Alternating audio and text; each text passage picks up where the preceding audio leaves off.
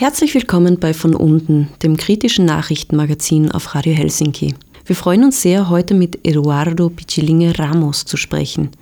Eduardo ist Ökologe und einer der Koordinatoren der Initiative Cuencas Sagradas. Wir wollten mit dir heute sprechen, weil es derzeit in Ecuador sehr vielversprechende Neuigkeiten gibt. Es ist nämlich das erste Mal in der Geschichte eines Landes, dass sich Bürgerinnen gegen die Erdölförderung aussprechen können. Worum handelt es sich dabei, Eduardo? Bueno, eh, tendríamos que ir hacia atrás hasta el año 2007, cuando el gobierno del Ecuador propuso una idea que era muy innovadora, muy revolucionaria. Hierfür ist ein Sprung in das Jahr 2007 notwendig, in dem die ecuadorianische Regierung mit einer sehr revolutionären Idee an die Weltöffentlichkeit herantrat. Die Idee war, dass das Erdöl im Boden bleiben kann. Im Zuge dessen verlangte Ecuador von der Weltgemeinschaft und hierbei vor allem von den Industrieländern Ausgleichszahlungen. Konkret ging es um eine Region mit der weltweit größten Biodiversität, den Yasuni. In diesem Gebiet, das auch zum Teil ein Nationalpark mit demselben Namen ist, nämlich Yasuni, sollte das Erdöl in der Konzession Nummer 43 im ITT-Block im Boden bleiben. Der als Yasuni-Initiative bekannte Vorschlag wurde vom Präsidenten Ecuadors vor der Generalversammlung der UNO lanciert und erregte in vielen anderen Ländern Aufmerksamkeit. Sieben Jahre später erklärte die Regierung jedoch das Scheitern der Initiative. Es gab dafür viele Gründe. Ich glaube, dass die Regierung nicht vorbereitet war, das wirklich gut umzusetzen. Von Seiten der Industrieländer gab es zu wenig politischen Willen, in den international eingerichteten Unterstützungsfonds für Ecuador einzuzahlen, um auch wirkliche politische Hilfe anzubieten, weil das Öl bei gelingender Initiative nicht gefördert werden würde. Als im Jahr 2013 dann die Entscheidung verkündet wurde, dass die Yasuni-Initiative gescheitert war und dass nun die Erdölförderung einsetzen würde, formierte sich eine Gruppe von Menschen aus der Zivilgesellschaft zu einem Kollektiv, die Yasunidos.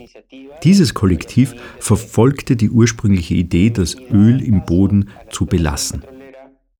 Laut der Verfassung Ecuadors kann eine Volksabstimmung eingeleitet werden, wenn ein gewisser Prozentsatz der Bürgerinnen ihre Unterschrift leistet. In diesem Fall ging es eben um eine Abstimmung über eine administrative Entscheidung der Zentralregierung. Das Kollektiv Yasunidos konnte die notwendigen Unterschriften sammeln und legte diese auch vor. Die ecuadorianische Regierung war zu dieser Zeit sehr auf dem Kurs der Förderung des Öls im Yasuni Block 43. Sie hatte auch genug Macht, um auf verschiedenste Institutionen im Staat Druck auszuüben und diese davon zu überzeugen, dass eine Förderung eine Notwendigkeit sei. Die nationale Wahlbehörde hat dann auch einen Großteil der Unterschriften annulliert, nur weil es eben darum ging, diese Volksbefragung zu verhindern. Die Yasunidos, denen auch ich angehöre, haben also seit 2013 auf unterschiedlichsten Ebenen die Rechtsprechung bemüht, um diese Abstimmung durchzuführen. Im April 2023 entschied schließlich die letzte Instanz, und das ist in Ecuador der Verfassungsgerichtshof, zu unseren Gunsten. Der Staat wurde mit diesem Urteil zu einer Volksabstimmung verpflichtet, mit der Frage, ob das Öl im Yasuni im Boden bleiben soll. Para dejar el petróleo bajo tierra en el Yasuní. Esa es un poco toda la historia de, de por qué llegamos a este punto, ¿no? Das heißt, es gibt also bereits seit einigen Jahren diese Absicht, das Erdöl im Boden zu lassen und in diesem Erdölblock im Yasuni die Förderung zu verhindern. Und nun kann eben mit diesem Urteil, das du erwähnt hast, tatsächlich eine Volksabstimmung über den Block abgehalten werden. Und es gibt eine neue Möglichkeit, dass sich Ecuadorianerinnen für das Ja zum Yasuni aussprechen. Wie ist die Wichtigkeit dieser Volksabstimmung einzuschätzen? Eh. Es, Bei der Volksabstimmung handelt es sich wirklich um eine historische Möglichkeit. Es ist das erste Mal, dass Bürgerinnen eines Landes sich entscheiden können, die Zeit der Förderung von Ressourcen und hierbei vor allem der fossilen Brennstoffe hinter sich zu lassen und eine neue Art der Entwicklung einzuläuten, die viel mehr im Zusammenhang steht mit dem Schutz der Wälder und mit dem Bewahren von indigenen Territorien zum Wohl der gesamten Menschheit. Das ist ein immens wichtiger Schritt im Kampf gegen den Klimawandel. Dass die tropischen Regenwälder im Amazonas bewahrt werden, das ist so wichtig für das Gleichgewicht des Klimas auf der Welt. Es ist ein wirklich gigantischer erster Schritt. Auf den Klimakonferenzen gab es zwischen den Ländern viele Diskussionen. Die haben schlussendlich zu nichts geführt. Vielleicht ist es der erste wichtige Fortschritt zu einer direkten und sehr starken Handlung, um wirklich zu zeigen, dass man bereit ist, den Klimawandel nicht mehr so hinzunehmen. Damit wird gezeigt, dass man zuerst einmal nicht mehr weiter zerstören möchte und zweitens, dass es darum geht, auch die Erdölvorkommen in der Erde zu lassen, damit die Gase, die beim Verbrennen dieser Rohstoffe entstehen, das Klima nicht noch weiter verschlechtern.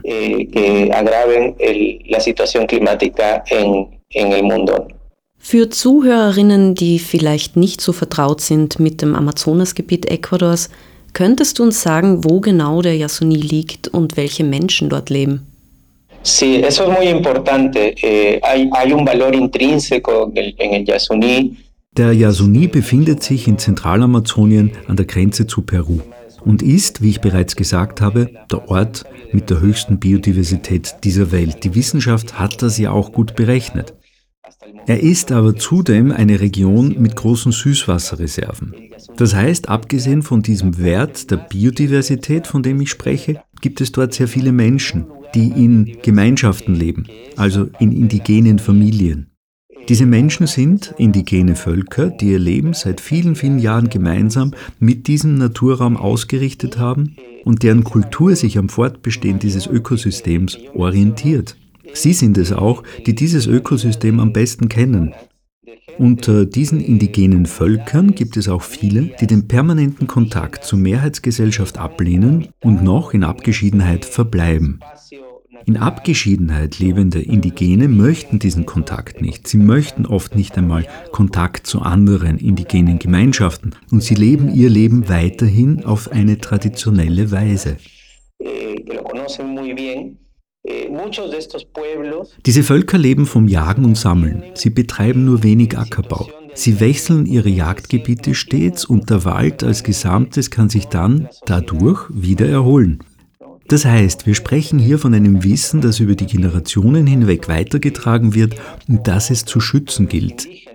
Indem wir die tropischen Regenwälder schützen, schützen wir auch direkt die Territorien dieser indigenen Völker.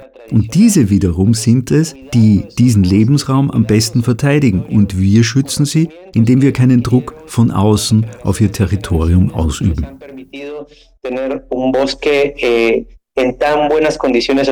hoy.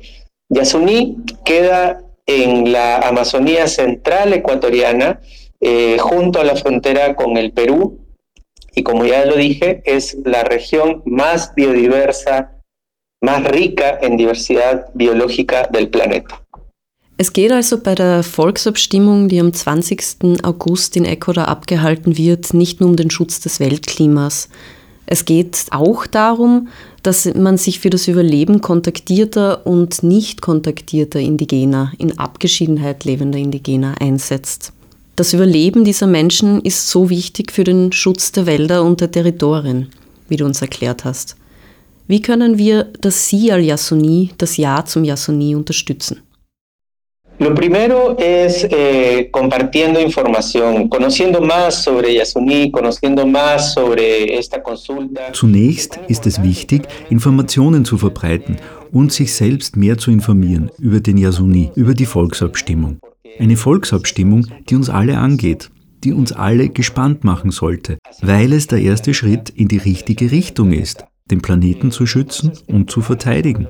Es geht darum, sich ein Bild darüber zu machen, was passiert, was die Wichtigkeit dieser Volksabstimmung ist, diese Information weiterzutragen und Druck auszuüben, internationalen, öffentlichen Druck auszuüben, damit die ecuadorianische Regierung auch über die Volksabstimmung hinaus diese gesamte Region schützt. Besucht die Seite der Kampagne Si al Yasuni.com auf der sich mehr Informationen über die Volksabstimmung und den Yasuni im Allgemeinen befinden. Außerdem findet ihr auf der Seite unserer Organisation cuencassagradas.org regelmäßige Updates. donde también estamos compartiendo eh, información no solo de Yasuní, sino de toda esta región que, como ya lo mencioné, es tan importante para el mundo entero. Meine nächste Frage hat mit dem Übergangsprozess in Brasilien zu tun, also mit dem Wechsel der Regierung zu Lula. Inwiefern glaubst du, dass dieser Wechsel auch einen Wandel hervorrufen könnte in puncto Umweltschutz? Vor zehn Jahren, 2013, als Rafael Correa das Ende der Yasuni-Initiative verkündet hat, war er ja damals Präsident von Ecuador und hat sich gleichzeitig als Sozialist bezeichnet und trotzdem sehr für den Extraktivismus ausgesprochen. Er wollte bis zum letzten Tropfen Erdöl und bis zum letzten Gramm Gold alles fördern. Wie er sagte, zum Wohl der Bürgerinnen Ecuadors. Bei Lula ist es jetzt ja so, dass er sich auch als Sozialist deklariert. Glaubst du, dass ein Wandel in Brasilien dennoch möglich sein wird?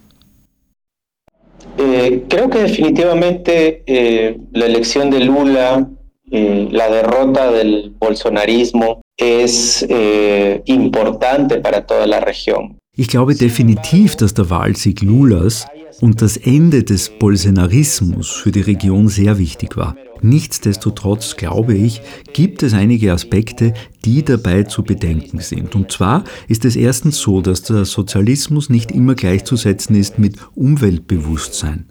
Das müsste eigentlich so sein in Zeiten wie diesen, aber traurigerweise ist es nicht der Fall. Es wird ja in Ecuador jetzt auch vorgezogene Wahlen geben und da werden wir sehen, wer der neue Präsident oder die neue Präsidentin werden wird. Die Kandidatin der Partei Rafael Correas hat denselben Kurs, den Correa damals hatte. Ich würde nicht einmal sagen, er ist ähnlich, er ist identisch. Aus seinem Exil in Belgien hat Correa sich in den letzten Monaten auch immer wieder in den Medien zum Yasuni geäußert. Und er sagt genau das Gleiche wie vor zehn Jahren, dass die Ressourcen zum Wohl der Bürgerinnen Ecuadors gefördert werden müssen und die Regierung das umsetzen muss. Obwohl jetzt mit Lula vielleicht die Möglichkeit gegeben ist für einen neuen Weg, ist noch nicht klar, wie die ganze Amazonasregion davon beeinträchtigt sein wird. Man weiß noch nicht genau, wie die Beziehungen zwischen Brasilien und den anderen Ländern aussehen werden, zum Beispiel mit Ecuador. Damals, als Rafael Correa und Lula gleichzeitig Präsidenten waren, baute Brasilien seine Vorherrschaft über Ecuador und seine Ressourcen ja noch weiter aus. Viele Autorinnen sprechen vom brasilianischen Imperialismus gegenüber den Nachbarstaaten. Im Fall Ecuadors wurde vor allem beobachtet, dass Brasilien sehr involviert war in den Bau von Mega-Infrastrukturprojekten, die mit Bauunternehmen in Zusammenhang stehen, die sehr traurige Berühmtheit erlangten, wie zum Beispiel Odebrecht. Odebrecht hatte einen großen politischen Skandal ausgelöst in der Region aufgrund der Korruption, mit denen die Bauten dieses Unternehmens zusammenhingen. Eh, es könnte also sein, dass diese Ära wieder zurückkommt und wenn wir von doppelten Standards sprechen, dann hat Brasilien gezeigt, dass das Land diese ganz klar hat. Dass zum Beispiel in Brasilien kein Erdöl in Schutzzonen gefördert wird, aber dass brasilianische Unternehmen kein Problem damit haben, in anderen geschützten Gebieten in Lateinamerika Öl zu fördern. Es ist also noch zu früh zu sagen, ob es genug Druck geben wird auf die Beziehungen zwischen diesen Ländern, wie es sich auswirkt auf die Umweltpolitik, auf die indigenen Themen. Aber es gibt eben diese Erfahrungen mit der progressiven Linken, dass sich die Macht des Imperialismus und der damit verbundenen Schäden für die Umwelt intensiviert hatte. De ese imperialismo en eh, detrimento, en eh, pues este, daños ambientales que han sido sumamente fuertes, ¿no? Veremos qué es lo que sucede realmente. Ich habe vor kurzem ein Buch von Friederike Otto gelesen vom World Weather Attribution Project. Das ist ein Projekt, das CO2-Emissionen weltweit berechnet. Und es wird darin berechnet, wie hoch die Schulden der großen Unternehmen sind, die aufgrund ihres Beitrags zu den Emissionen entstehen. Sie rechnet darin zum Beispiel vor, wie viel Shell oder Exxon aufgrund ihrer Tätigkeiten in den letzten 30 bis 50 Jahren zahlen müssten. Ich habe dann in diesem Buch auch vom Fall eines peruanischen Bauern gehört, der eine deutsche Firma verklagt hat aufgrund eines Erdrutsches auf seinem Land. Er sagte, dass die CO2-Emissionen dieses Unternehmens für den Klimawandel verantwortlich sind und dass der Anstieg dieser Emissionen eben zurückzuführen sei auf die Tätigkeit der Firma in der Region. Um jetzt meine Frage aber zusammenzufassen, glaubst du, dass das ein wichtiges Werkzeug sein könnte, um in Zukunft mehr Ausgleichszahlungen oder Beiträge von großen Unternehmen einzufordern? Creo que es lo que vamos a ver con, con mayor eh, claridad hacia el futuro, ¿no? Creo que definitivamente. Ich glaube, dass wir in Zukunft noch viel mehr sehen werden, weil einfach die Ungleichheit zwischen den einzelnen Ländern etwas ist, wogegen wir ankämpfen müssen wenn wir wirklich auch etwas gegen den Klimawandel unternehmen wollen. Eh, ich glaube, dass es wichtig ist, nicht nur Erdölfirmen zu belangen, sondern alle Unternehmen, die in den letzten Jahrzehnten oder auch Jahrhunderten Geschäfte gemacht haben, die mit Ressourcenextraktivismus in Zusammenhang stehen und mit der Zerstörung von Wäldern. Sie alle müssen für die Schäden, die sie verursacht haben, zur Verantwortung gezogen werden. Zum Beispiel wurde in den letzten Jahren sehr viel daran gearbeitet, Beweise zu sammeln, wie Finanziers, wie Staaten und wie Banken die Erdölförderung und Unternehmen unterstützten, welche großen Mengen sie in diese Geschäfte investierten. Und das eben in Zeiten eines Klimawandels, wo wir bereits sogar die Folgen dieses Klimawandels spüren. Das ist etwas, was uns sehr besorgt. Aber es findet kein reales Handeln statt und währenddessen finanzieren Regierungen, Staaten, Firmen, Banken weiterhin diese Geschäfte und damit auch den Klimawandel. Die Situation hat sich nicht verbessert, sondern sogar in vielen Fällen verschlechtert. Das heißt, ich glaube, dass es in Zukunft noch viel mehr solcher Fälle geben wird und dass es vielleicht ein notwendiger Mechanismus sein wird. Wenn wir nicht möchten, dass dieser Weg der Ungleichheit weitergeht, der uns wirklich nur dazu führen wird, dass wir den letzten Tropfen Erdöl fördern müssen und das letzte Gramm Gold und den letzten Baum Amazonas fällen, dann brauchen wir wirklich einen Systemwandel. Nur wenn wir das System auf allen Ebenen verändern und anders denken, dann wird das möglich sein. Und da spreche ich jetzt nicht nur von den Regierungen, den Unternehmen, sondern auch von den Banken, von den Investoren und von der gesamten Bevölkerung. en los niveles de las empresas y de eh, los bancos, los inversores y a nivel de la población también. Du arbeitest ja seit mehr als 20 Jahren an diesen Themen, diesen immens wichtigen Themen. Wenn du jetzt zurückschaust auf deine ganze Arbeit, auf mehr als 20 Jahre in Comunidades mit Indigenen für all diese Belange. Wie fühlst du dich? Hast du ein optimistisches Gefühl? Uh, yo intento ser optimista, eh, no siempre es, es tan fácil. Eh, hay ich versuche das Ganze positiv zu sehen, auch wenn es nicht immer so leicht ist und unsere Arbeit doch sehr viele Kehrseiten hat. Wir schwimmen immer an gegen ein System, das so viel gewichtiger, so viel stärker so viel mehr Werkzeuge zur Verfügung hat, um auch die Massen zu erreichen. Und wo wir noch immer viel größere Anstrengungen brauchen, um auch unsere Themen für die Massen zu platzieren. Aber trotzdem muss ich sagen, dass es jetzt, zehn Jahre später, viel mehr Bewusstsein gibt für indigene Themen und die Wichtigkeit dieser Themen. Ich glaube, dass es vor zehn Jahren noch nicht so klar war, wie wichtig die indigenen Völker für den Schutz der Wälder sind. Und das ist etwas, was heute kein Mensch bestreiten würde, dass Indigene am meisten für den Fortbestand dieser Wälder ausmachen. Und auf der anderen Seite glaube ich eben, dass es auch immer mehr Bewusstsein für den Klimawandel gibt und für die Notwendigkeit, dass bestimmte Ökosysteme eben geschützt werden müssen und dass das dringender wird. Wenn ich daran zurückdenke, an das Jahr 2007, als wir das erste Mal von der Yasuni-Initiative sprachen, das war ein ganz anderer Ausgangspunkt. Da war viel weniger Platz für diese Themen. Und heute ist es so, dass wir vielleicht noch viel größere Vorschläge bringen müssten als diese Initiative, dass wir vorschlagen müssten, viel ausgedehntere Gebiete zu schützen und dass wir beginnen müssen, an reale und effiziente Lösungen zu denken, um Entwicklungsländer auch darin zu unterstützen, den Menschen Lebensbedingungen zu ermöglichen, die sie brauchen Und das aber eben nicht zulasten des Weltklimas oder der Natur. In diesem Sinn fühle ich mich optimistisch. Ich glaube, ich würde ja auch nicht diesen Weg weiter bestreiten, wenn ich nicht das Gefühl hätte, dass es Möglichkeiten gibt. In den letzten Jahren haben wir auch viele kleine Siege erzielt. Und vielleicht gibt es deshalb auch einen Ausweg für die Menschheit, um die Lebensbedingungen für alle wirklich zu verbessern, um eine gleichere Welt zu schaffen, mehr Empathie. Und ich glaube, dass es eben schon schrittweise in diese Richtung geht, aber sehr langsam. So hoffe ich, dass uns noch genug Zeit bleibt, dass wir wirklich größere Veränderungen schaffen. Ich persönlich würde eben nicht in diesem Bereich arbeiten, wenn ich nicht das Gefühl hätte, dass es dringlich ist. Ich sehe das einfach als eine Notwendigkeit, dass ich das mache.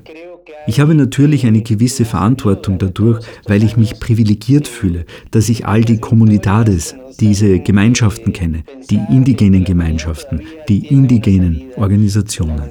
Mir ist bewusst, dass nicht jeder Mensch die Chance hat, diese Themen so direkt zu erfahren. Und ich finde es wichtig, dass ich daher darüber spreche und Bewusstsein schaffe.